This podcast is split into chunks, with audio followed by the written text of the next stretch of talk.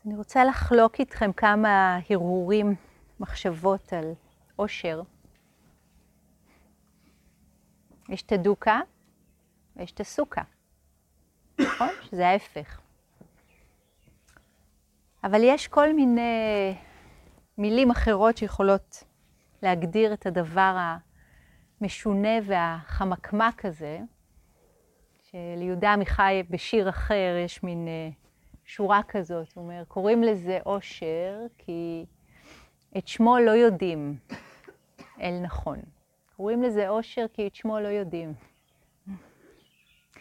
וכמה מילים מיענקלה רז, ספר נהדר, שנקרא "כך שמעתי", רשימות זן, הוא כותב הרבה על הבן שלו. הספר הזה, יש לו בן שנולד עם גן אחד יותר מדי, או פחות כרומוזום אחד יותר, משהו כזה, לא יודעת. מתמודד חיים שלמים בדרכו שלו. אני מבקש לומר משהו על עושר, אבל דיבור על עושר מסמן היעדר של עושר.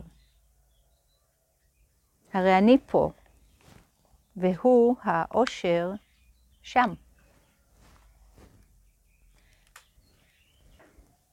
אבל אם יקראו הדברים הבאים בשמחת המציאה, ולא ביגיעת החיפוש, זו התחלה טובה. שהרי הדברים האלה לא מבטיחים אושר. אין אושר בסוף הקטע הזה. אין אושר בסוף הדרך, ולא היה בתחילתה. מעל ראשי ממש, להכות עיתים שוב בדרך לאפריקה. מים זורמים בירקון, ברווזים ליד צופי ים. איש סיני עומד עם חכה, חם. מישהו מבקש אספרסו, וכותרות של אתמול נסחפות בכביש. איפה נכנס פה אושר? איפה נכנס פה אי אושר? החיים לא באים משום מקום ולא הולכים לשום מקום. הם כאן, ואין ספק. הרגעים האלה בצהרי יום לא מחכים להגשים את עצמם בערב. לא חסר בהם דבר, גם אם חסר מאוד. דבר לא שלם עכשיו יותר מקודם. כלום לא יהיה טוב יותר אחר כך. המנגינות לא מבקשות את סופן. אקורד הסיום לא טוב יותר מצלילי הפתיחה, ואלה אינם שלמות שקלטה בדרך, אין מסקנה ליצירה ואין סוף לבריאה.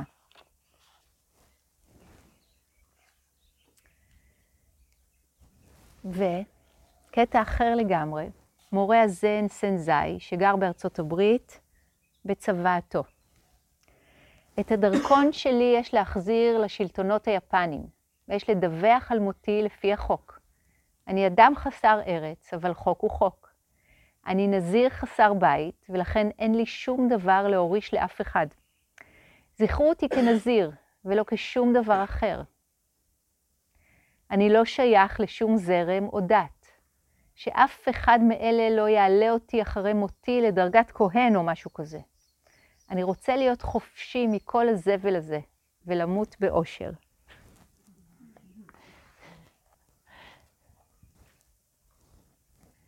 וכשאנחנו מנסים להתחיל להיכנס אל הפגודה הזאת שנקראת אושר, וואו, שאלתם את עצמכם פעם, איך הייתם מרגישים אם הייתם מאושרים?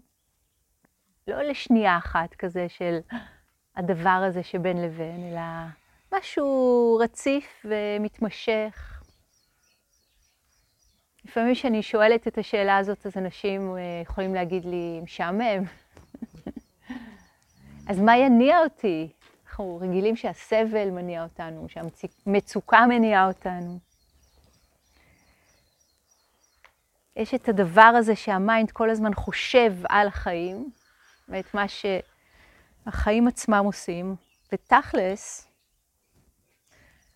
כולנו בדרך הזאת במין חיפוש שעבודה קרא לו החיפוש הנאצל. אחד המורים שלי, רמש בלסקר, מורה של איש ניות שהיה חי בבומביי פעם, בהודו, אמר, כולם מחפשים כל הזמן משהו. יש כאלה שמחפשים הערה, יש כאלה שמחפשים להתעשר, יש כאלה שמחפשים אה, בני זוג, בנות זוג, יש... כל הזמן כולם מחפשים משהו. החיפוש הנאצל, אחת הדרשות של הבודה קיבלה את השם הזה, החיפוש הנאצל או החיפוש האצילי, תלוי. בפאלי, מילות ייחוס, אפשר, להת... אפשר להבין אותם בכל מיני צורות.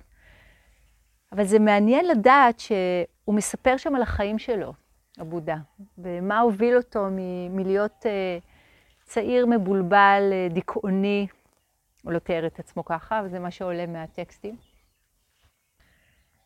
אולי uh, דיכאון קיומי, אולי ייאוש, אולי משהו קשוח. הוא גדל עם uh, אבא שסגר אותו בארמון, בכלוב של זהב, ארמון אמנם ענק, שהיה בו כל טוב, אבל לא היה בו חופש. ואני לא אכנס עכשיו לסיפור שלו, אני חושבת שרובכם מכירים טוב, ומי שלא ממש שווה, שווה להכיר. אבל הוא מספר על החיים שלו, כן? ואימא שלו שנפטרה בגיל, שהוא היה בן שבוע, ואיך שהוא גדל, ואחר כך שהוא עזב הכל, ברח מהבית, עזב את האישה ואת התינוק שנולד לו, ויצא לחיים של חיפוש רוחני במשך שש שנים, וחברים שהיו לו ועזבו אותו, והוא כמעט מת, ואז הם חזרו, המון המון דרמות. יודעים, חיים.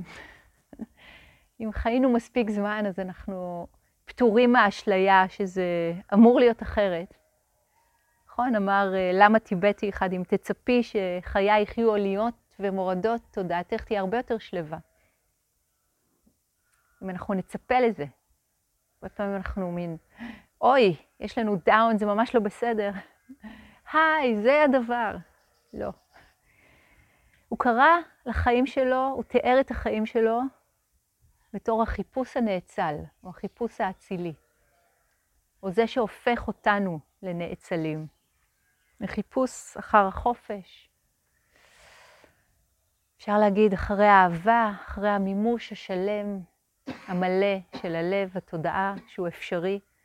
והוא אמר על זה, זה אפשרי. אם זה לא היה אפשרי, לא הייתי מלמד אתכם. לא הייתי טורח. אני מלמד אתכם כי זה אפשרי. ואז ברגע שאנחנו מדברים על אושר, כמו שכותב ינקלה בספר הנהדר הזה, ישר צריך לדבר על אי אושר. זה קצת כמו שני קצוות של מקל אחד. דוקה סוכה. אבל כשאני מדברת על אושר, אני מתכוונת לא לסוכה, אלא להפינס שמגיע אולי בצורה הפשוטה שלו מזה שאין סבל, היעדר סבל. זאת אחת הדרכים הכי down to earth שעבודה ניסה להסביר.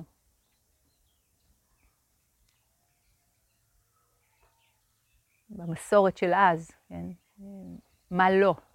לא זה ולא זה, מי שמכיר בסנסקריט, נטי נטי, לא זה ולא זה ולא זה ולא זה, אז happiness is the end of suffering, אוקיי? Okay, זאת אחת האפשרויות, אבל זאת רק ההתחלה.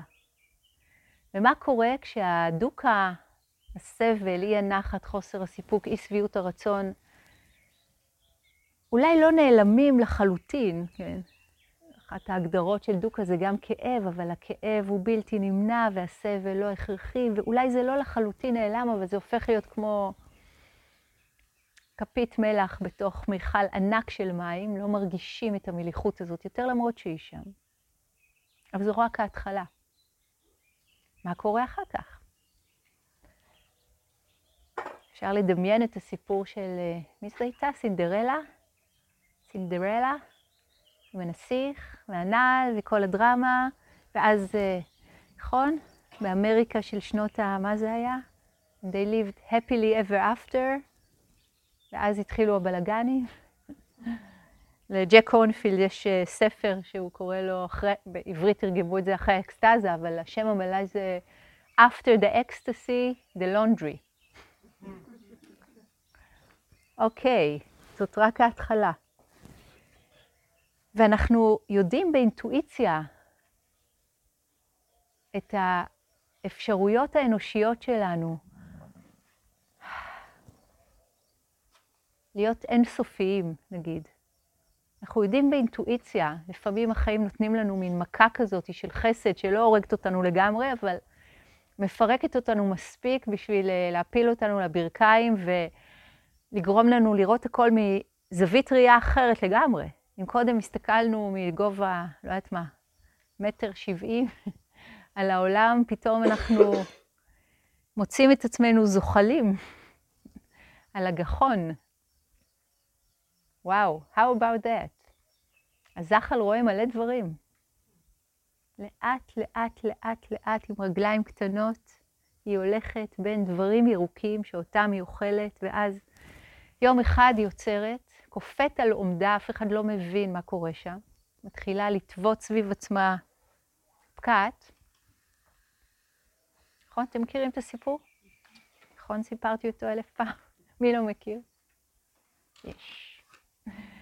ומסתבר שהיא מפרישה סוג של אנזים או משהו כזה לתוך הפקעת, שהיא ממיסה את עצמה, הגולם ממיס את עצמו. היצור הזה שהיה קודם זחל,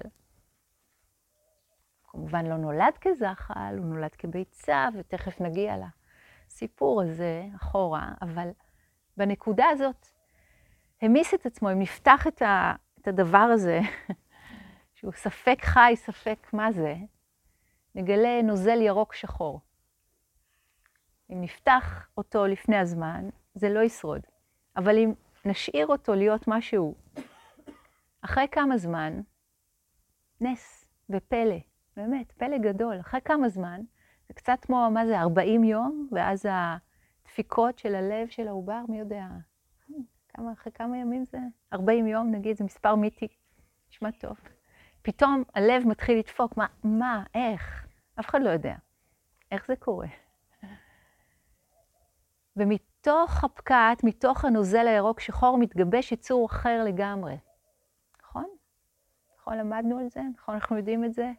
פרפר, יש לו צבעים אחרים, בצורה אחרת, מימדים אחרים, הוא עף, הוא אוכל דברים אחרים. מתנהל אחרת לגמרי, רואה את העולם מנקודת מבט אחרת לגמרי.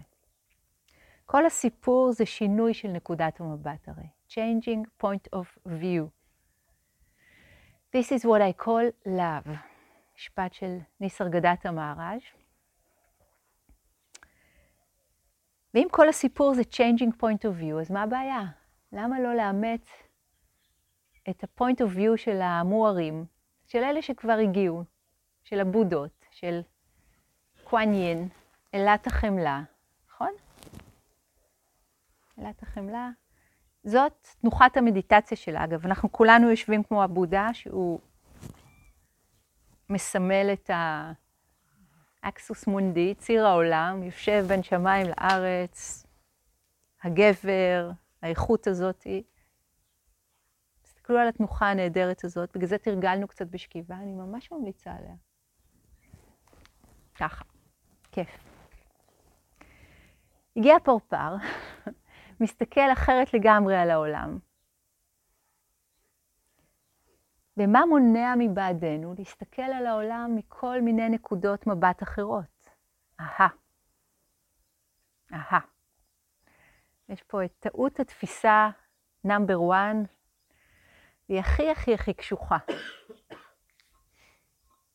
מי יודע מה זה? דרך מה אנחנו מסתכלים על העולם? על עצמנו, על אנשים אחרים. הרבה פעמים דרך פחד, בהשוואה, דרך עצמנו. בואו ניקח את המושג הזה, את מושג המפתח הזה, הסלף. לא הסלף של וויניקוט, לא ה-true self, false self, לא כל מה שאתם יודעים על סלף מ... לא יודעת מה, פסיכולוגיה חשובה ומעניינת, סלף אחר. שעבודה אמר עליו, תקשיבו, זה מיראז', זה פנטום. זה אתם פנטום. הוצאתי את זה הרגע, זה נראה לי פול. זה כמו שיש, אה, נכון? כאבי פנטום, זה רגשות פנטום, יש דברים כאלה, אבל סלף פנטום, זה, זה הקטע שלו. ועדיין הוא, הוא כמו תופס אותנו כמו מגנט להסתכל דרך הסלף. מה זה להסתכל דרך הסלף? קודם אני, קודם שלי. קודם בשבילי, קודם בגללי. להסתכל דרך הסלף זה לאו דווקא רק, אה, זה יכול להיות גם המון אשמה, בושה ופחד, האמת שבדרך כלל זה ככה. ואז אפשר, או לפחות to entertain the thought, לפחות לארח את המחשבה שאומרת, רגע, מה אמרו הטיבטים פעם? היה להם תרגול כזה שנקרא Exchanging Self with Others, שינוי של נקודת המבט הזאתי. מה קורה אם אני מחליף את נקודת המבט מנקודת המבט שמתמרכזת בסלף, וכל מה שאמרתם, כן, קשור לסלף הזה, הפחד, ההשוואה, כל הדבר הזה, מה קורה שאני מחליף את נקודת המבט לנקודת מבט אחרת? אחרת. אולי במקום אני יש אנחנו. אני שמה את זה כאן, במרכז המעגל, להרהור, לחקירה. קוראים לזה עושר כי את שמו לא יודעים, אל נכון, אבל למה שנדע אם אנחנו מסתכלים אך ורק באופן בלעדי דרך הפריזמה של הסלף, וכל התרבות הזאתי מלמדת אותנו אינדיבידואציה. כל התרבות הזאת אומרת, my way, my way or the highway, נכון? יש את השיר ההירואי הזה, מי שר אותו? I did it my way, מי? פרנק סינטרה. יאללה, כזה, יופי.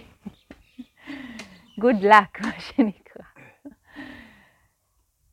ומה יכול להתאפשר בנו, וכולנו מכירים את החוויה הזאת, שאנחנו רגע זזנו הצידה מכל מיני סיבות. לפעמים משהו תופס אותנו, חוטף אותנו, מבלבל לנו רגע לרגע את ה-view ואומר, רגע, שנייה, משהו אחר קורה כאן.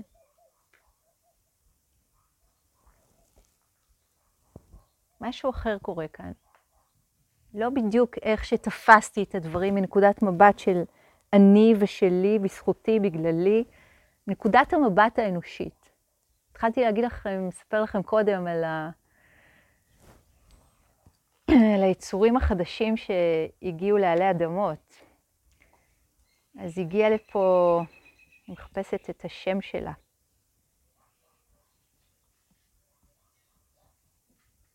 אריקה. תרנגולת קטנה, קוראים לה אריקה, שהיא הפריעה לאיזה שכנים איפשהו. והיא נורא אהבה לדגור על הביצים שם בבית ג'וברין, ולא היו לה מספיק ביצים משלה, אז uh, אביגיל, בית ג'וברין, uh, הלכה לפינת חי ולקחה בהיסח הדעת כמה ביצים. ושמה לאריקה שתשב, ואריקה זו תרנגולת הלבנה קטנה, בלונדינית כזאת קטנה, חמודה. ואחת הביצים יצאה ברווזה. זאתי שנותנת ביסים, שהיא בטוחה שאריקה אימא שלה. ויחד איתה יצאה שחורה קטנה, והם שלושתם כזה, לא ברור להם האם הם תרנגולות או ברווזים או מה הם, ובעיני המתבונן או המתבוננת. ומי מסתכל עליהם ורואה בהם אוכל, ומי מסתכל עליהם ורואה בהם יצורים קסומים. לפני כמה שנים היו לי שתי תרנגולות פה שהגיעו, תמיד יש פה פליטים, יש פה מקום לפליטים. גם הגיעו מהשכנים, והיו כאלה גדולות וחומות, וזה די היה בהתחלה של הסיפור הזה, הרומן עם התרנגולות. ויום אחד הם, הם יצורים מאוד מאוד אה, רגישים ועדינים, מסתבר, התרנגולות, ממש. והם אה, לא, חוץ מאמה השחורה הגדולה יותר, שאצלי פה, איתי פה שש-שבע שנים כבר, הרוב מתחלפות, מתחלפות פה. אז אחת, אחת מהשתיים מתה. באתי בבוקר וראיתי אותה מתה,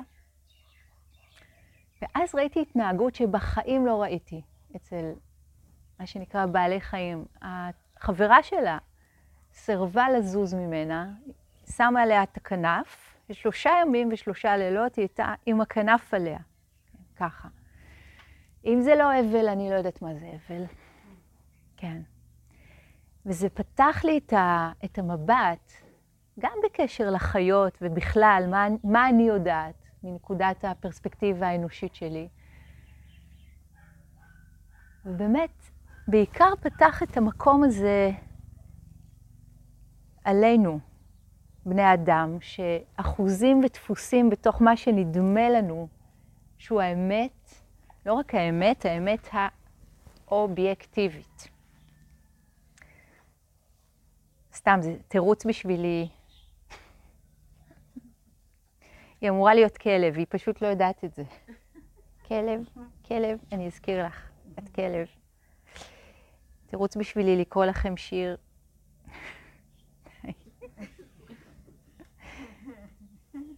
של מרי אוליבר, שנקרא "סירבתי לחיות". סירבתי לחיות נעולה בבית המסודר של סיבות והוכחות.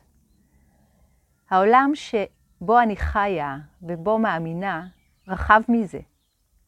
ובכל מקרה, מה לא בסדר עם אולי? לא תאמיני אם הפעם או פעמיים ראיתי. אני רק אומר לך זאת. רק אם יש מלאכים בראש שלך, תוכלי אי פעם, אולי, לראות אחד. אז אני מזמינה אותנו לראות מלאכים בשפה של מרי אוליבר, או לפתוח את ההשקפה בשפה של הבודה. ויכול להיות שהדבר הראשון שיעלה לנו זה המקומות שמפחידים אותנו, המקומות שחוסמים אותנו. כן, אבל, איך עושים את זה? כן, אבל אני בתוך הפריזמה הצרה של הסלף, ואני שומעת שיש, כמו משל המערה של אפלטון, אני שומעת שיש, אבל... אבל איך? ויכול להיות שהדברים הראשונים שעולים זה כל אותם המחסומים והשומרים וההגנות, וההגנות בדרך אל החופש. ואני אומרת חופש כסינונים, כמילה נרדפת ל-well-being, לאושר עמוק, מתמשך, מלא שלם של הלב והתודעה. כזה שמשנה את נקודת המבט באופן אל-חזור, או יותר נכון, הוא בא יחד עם שינוי נקודת המבט, כמו wood and tree. מהאני הקטן למרחב הגדול, והוא אינסופי. זה כל הזמן מפגש וגילוי עוד ועוד.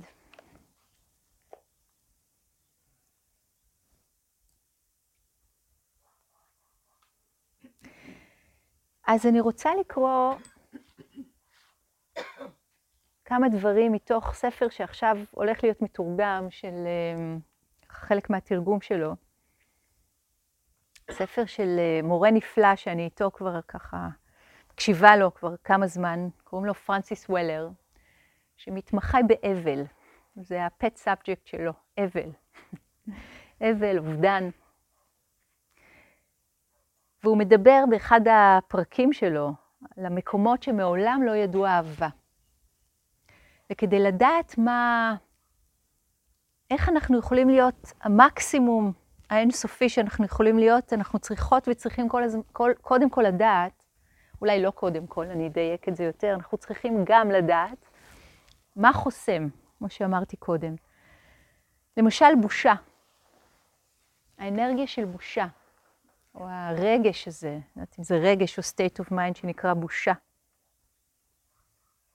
הוא אומר, במשך שנים רבות העברתי הרצאות על בושה. אני זוכר שבפעם הראשונה שהעברתי הרצאה כזאת הרגשתי מבולבל. מדוע מבקשים ממני להעביר את ההרצאה הזאת? הייתי בטוח שאף אחד לא יגיע. באמת ובתמים הייתי בטוח שאני היחיד שמתמודד עם רמות גבוהות כל כך של בושה. טוב, אולי עשרה אנשים יגיעו. אך בערב הראשון, 65 אנשים הגיעו, משם זה רק הלך וגדל. עם מעל 100 איש שהגיעו מדי ערב לדבר על בושה. העברתי את ההרצאות האלה במשך שנים רבות, ותמיד הגיעו אנשים רבים. עד מהרה התברר לי, הוא כותב, שאני לא היחיד שחש את כאב הבושה, שמורגש על ידי רבים, וכך למדתי לראות שאנחנו חיים בחברה שספוגה בבושה. בושה שוברת את החיבור שלנו עם חיים ועם נפשנו. נכון. כן, אני אקרא על זה עוד טיפה. זה רלוונטי למישהו? כן? just checking. אכן מדובר בחולי ממשי של הנפש. כשתחושות של בושה עולות בנו, אנו נסוגים מן העולם, נמנעים ממגע שעלול לחשוף אותנו. הדבר האחרון שאנחנו רוצים, שאנחנו רוצים בו בזמנים של מודעות עצמית מייסרת הוא להיראות. אנחנו מוצאים את עצמנו נמנעים ממבטיהם של אחרים, נסוגים ומשתתקים בתקווה להיעלם מתחת לרדאר. אני זוכר ששיתפתי פעם אחת עם מאזיניי שמטרתו של האדם מלא הבושה היא להגיע מזמן לידתו ועד לזמן מותו, מבלי שנוכחותו נרשמת אי פעם ברדאר החיים. על המצבה של אותו אדם ייכתב, סוף סוף בטוח.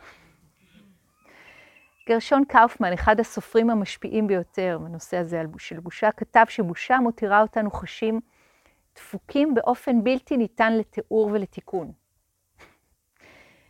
זה בלתי ניתן לתיאור מכיוון שאין אנו מעוניינים שאיש ידע כיצד אנחנו מרגישים עמוק בתוכנו. אנו חוששים שלא ניתן לתקן זאת, לא מכיוון שאנו מאמינים שמדובר בדבר מה לא תקין שעשינו, אלא שמדובר בפשטות במי שאנחנו, שאין אנו יכולים להסיר את הכתם מהמהות שלנו. אנחנו מחפשים ומחפשים אחר מה שמקולקל בנו, בתקווה שברגע שנמצא את החלק הזה, נוכל לגרש אותו מעלינו כמו איזה שד מפלצתי. אך החלק הזה ממשיך להתקיים לאורך כל חיינו, חרד שיראו אותו, ובו בזמן מתאווה להיראות ולהינגע בחמלה. אף אחד מאיתנו, הוא כותב, לא מגיע לעולם עטוף בבושה. בושה מתיישבת בתוך עצמותינו לאורך זמן ומצטברת ברגעים של הזנחה או ניצול. אני אצור את זה כאן ואני אגיד שזה ככה אחד, ה... אחד הדברים שהם...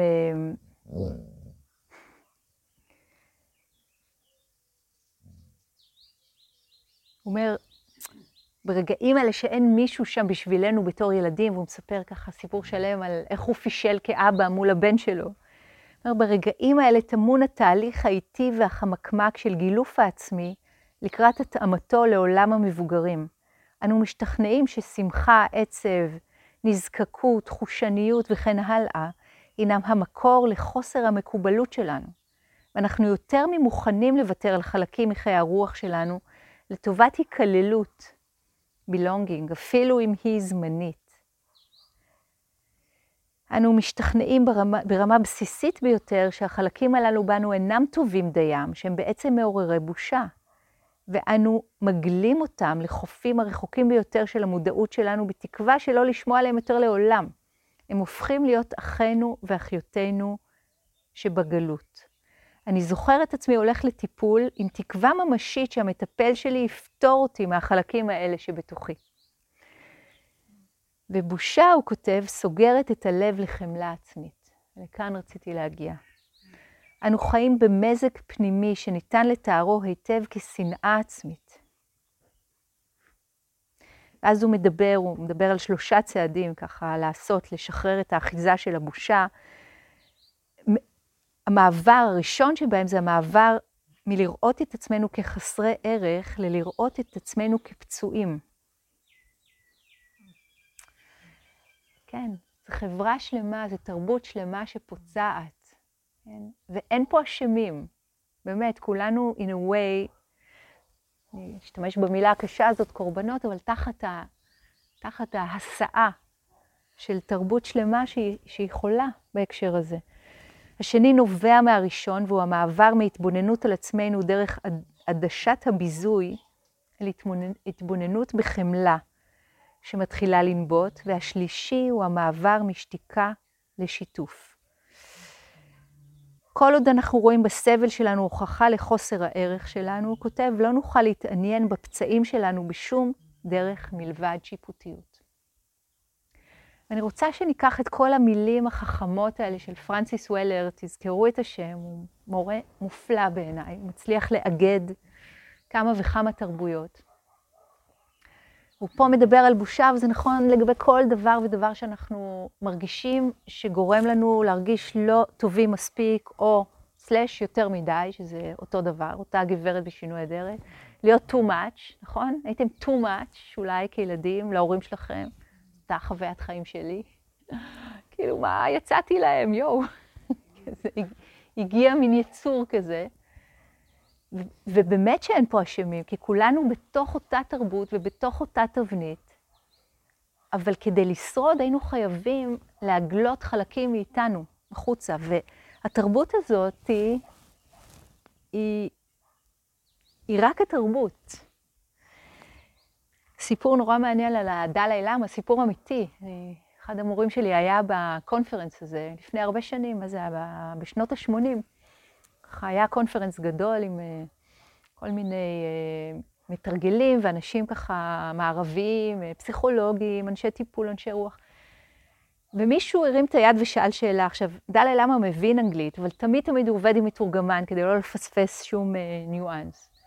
והבן אדם שאל אותו על, בדיוק על זה, שאל אותו על uh, שנאה עצמית. והיה מין קטע כזה, שהדלאי למה, השאלה הייתה די פשוטה, כן? איך עובדים עם שנאה עצמית? דלאי למה שאל את, היה מין חילופי דברים של כמה דקות ארוכות בינו לבין המתורגמן שלו, הוא לא הבין את השאלה. והמתורגמן הסביר לו והסביר לו, הוא ניסה להסביר לו, ופתאום הוא קלט את זה. הוא קלט את זה. זה משהו שלא נמצא בתרבות הטיבטית בכלל, לא רק הטיבטית. לא באופן הזה. והוא שאל איזו שאלה, את, ה, את האיש ששאל בחזרה, אמר, זה מה שאתה מרגיש? הוא אמר לו, כן. ואז הוא שאל את כולם, אתם מכירים את זה? וכולם אמרו, כן, כולם, מאה אחוז מה, מהאנשים הרימו, ידע, הרימו את היד שהוא שאל אם מישהו מכיר. ואז הדבר היחיד, הוא היה כל כך בהלם, למה, הדבר היחיד שהיה לו להגיד על זה, but it's wrong. תחשבו, אם היינו גדלים בתרבות אחרת, שלא עושה את כל המהלך המכאיב הזה של להגלות חלקים מהפנימיות שלנו החוצה ולעטוף אותם בתור בושה, חוסר ערך, שיפוט, כל, כל הדבר הזה ש... כן, היינו גדלים אחרת לגמרי. How about that? אפילו לרגע אחד לדמיין אותנו, דמיין אותנו רגע דלאי למה. הטיבטי הזה עם החיוך הענק שעבר על היוסטור, כן? ראה את, ה, את הארץ שלו נעלמת לו, כן? אפרופו, מאבק לא אלים והבחירה שלו. דמיין את עצמנו רגע בודה. רגע, איך זה מרגיש להיות קוואנין, לשבת בכזאת נינוחות? בוא נשב רגע ככה, לרגע. תרגיל כזה. אם היציבות של הגוף תומכת ביציבות של התודעה, הנינוחות של הגוף תומכת בנינוחות של התודעה. תראו איך אנחנו מחוברים, אין באמת גוף תודעה. אמרתי לכם את זה בתחילת היום. אנחנו דבר אחד. ואיך שנתייחס לגוף שלנו בכבוד, ריספקט, ריספקארה, התבוננות מחדש, זה מה שיגדל ויצמח בתודעה שלנו, וההפך. תשבו ככה, אם זה נוח לכם. איך שנוח לכם, תשבו. אנחנו צריכים להתחיל לאתר את הדברים שסוגרים אותנו מלהיות את מלוא הפוטנציאל המופלא הזה שאנחנו. ומה שסוגר לנו את ה-view זה כל החלקים האלה שלא הייתה לנו שום ברירה, שום ברירה. כדי לשרוד היינו חייבים להתנהל בדרך הזאת. אם אני too much לאימא שלי או לאבא שלי במשפחה, אז איך אני אתנהל ככה שאני בכל זאת אשתייך ובכל זאת אקבל כמה פירורים של אהבה, בואו נקווה שיותר, ובכל זאת אני אקבל את ה-good enough parent שאני צריכה כדי לגדול בעולם, וכולנו קצת ככה במין חטפנו את הכאפות האלה מפה ומשם, ואני רואה פה כמה קיבוצניקים ותיקים בקהל, בכלל, הלינה המשותפת. ו... מה לא? מה לא? לכולנו יש את העניינים האלה. והחדשות הטובות, שעד הנשימה האחרונה, ולפי דעתי גם אחריה, אפשר לעשות שינוי, טרנספורמציה, וזה חברות וחברים, מוכח במחקרי מוח. מעניין. אפשר, ולא רק אפשר, רצוי, ולא רק רצוי, זאת החובה המוסרית שלנו כבני אדם, להיות מאושרים. כי אנשים מאושרים לא גורמים סבל לאנשים אחרים, הכי פשוט. מי שטוב לו, לא גורם סבל וכאב למישהו אחר. פשוט לא. פשוט לא הולך ביחד. כמו שמדליקים את האור, יש אור, אין חושך. זה לא הולך ביחד. אוקיי? Okay? בעיניי, מדיטציה זה אקט פוליטי, חברתי, ממדרגה ראשונה. תבדקו את זה. ואם אני חוזרת לה, להתחלה ולאיך שהתחלנו, כשאנחנו מתחילים את העבודה שנראית סיזיפית בהתחלה, אבל היא רק נראית, כי זה מנקודת המבט המצומצמת והמוגבלת שלנו, של עבודה עם החלקים שחוסמים את החופש, הרי שהתחלנו את מה שעבודה קרא לו הנעת גלגל הדרמה, ככה הוא קרא לדרשה הראשונה שלו, הדרשה אודות הנעת גלגל הדרמה. תדמיינו גלגל שהתחיל לנוע.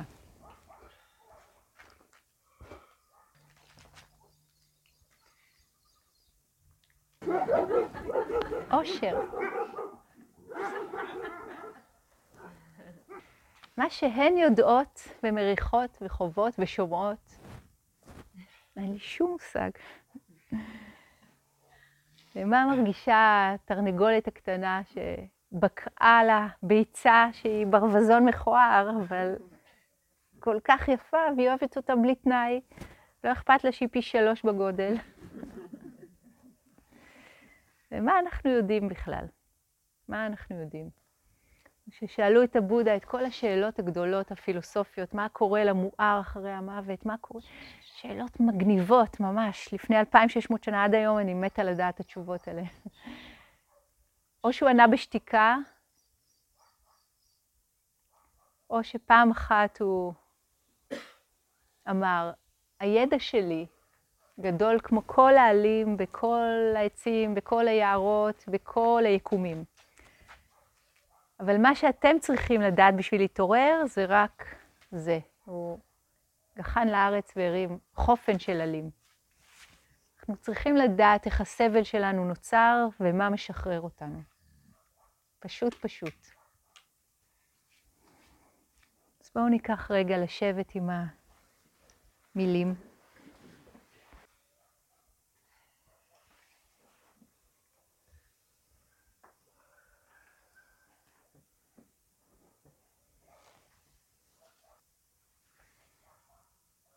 ולכמה רגעים קצרים to embody it. מה אם אנחנו לא אסיר... אסירים ואסירות יותר של ההיסטוריה שלנו, הפרטית, הלאומית? אין לנו שום מחויבות למה שהיה. שום פחד לגבי מה שיהיה. אנחנו מוזמנות ומוזמנים לגלות את החיים בנו, באחרים, בעולם, כאן, עכשיו, מנקודת מבטה של או נקודת מבטו של הבודה, ומי שזה לא יהיה שמעורר בכם השראה. רגע לשבת, כאילו היינו הישויות השלמות האלה, יחד עם הבושה והפחד והקיבוץ וההסתרה. כל העננים האלה שלפעמים עופפים את השמש, אבל הם לא כוחות, אין להם שום כוח מול דבר כל כך גדול וזוהר ושלם.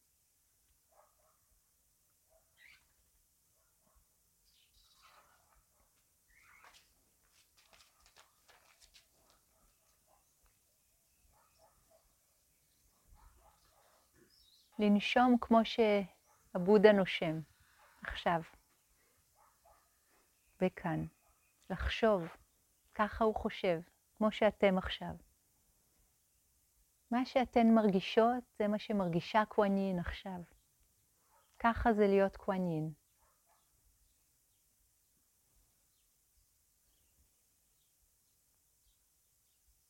בלי שום מאבק. התמסרות, סקרנות וטוב לב.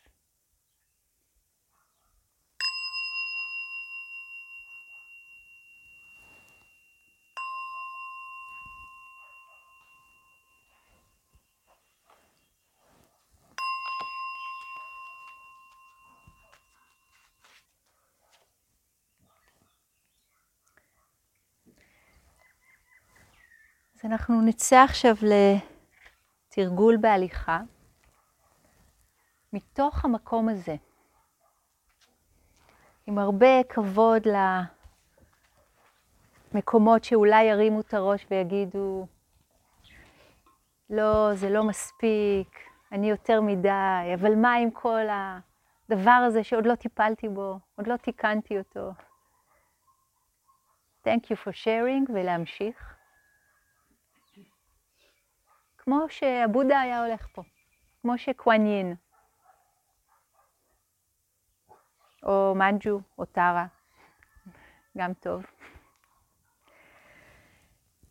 ומדי פעם לעצור מול משהו שצומח, ולנשום ביחד, לתת לעץ או לצמח או לבננות או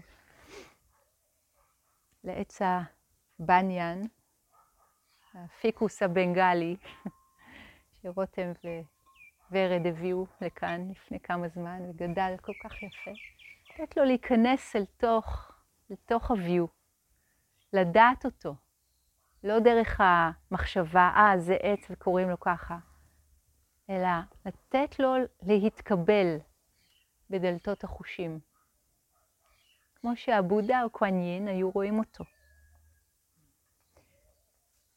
לאט, בנחת, צעד אחרי צעד, מדי פעם לעצור ולנשום יחד עם. לראות את היופי.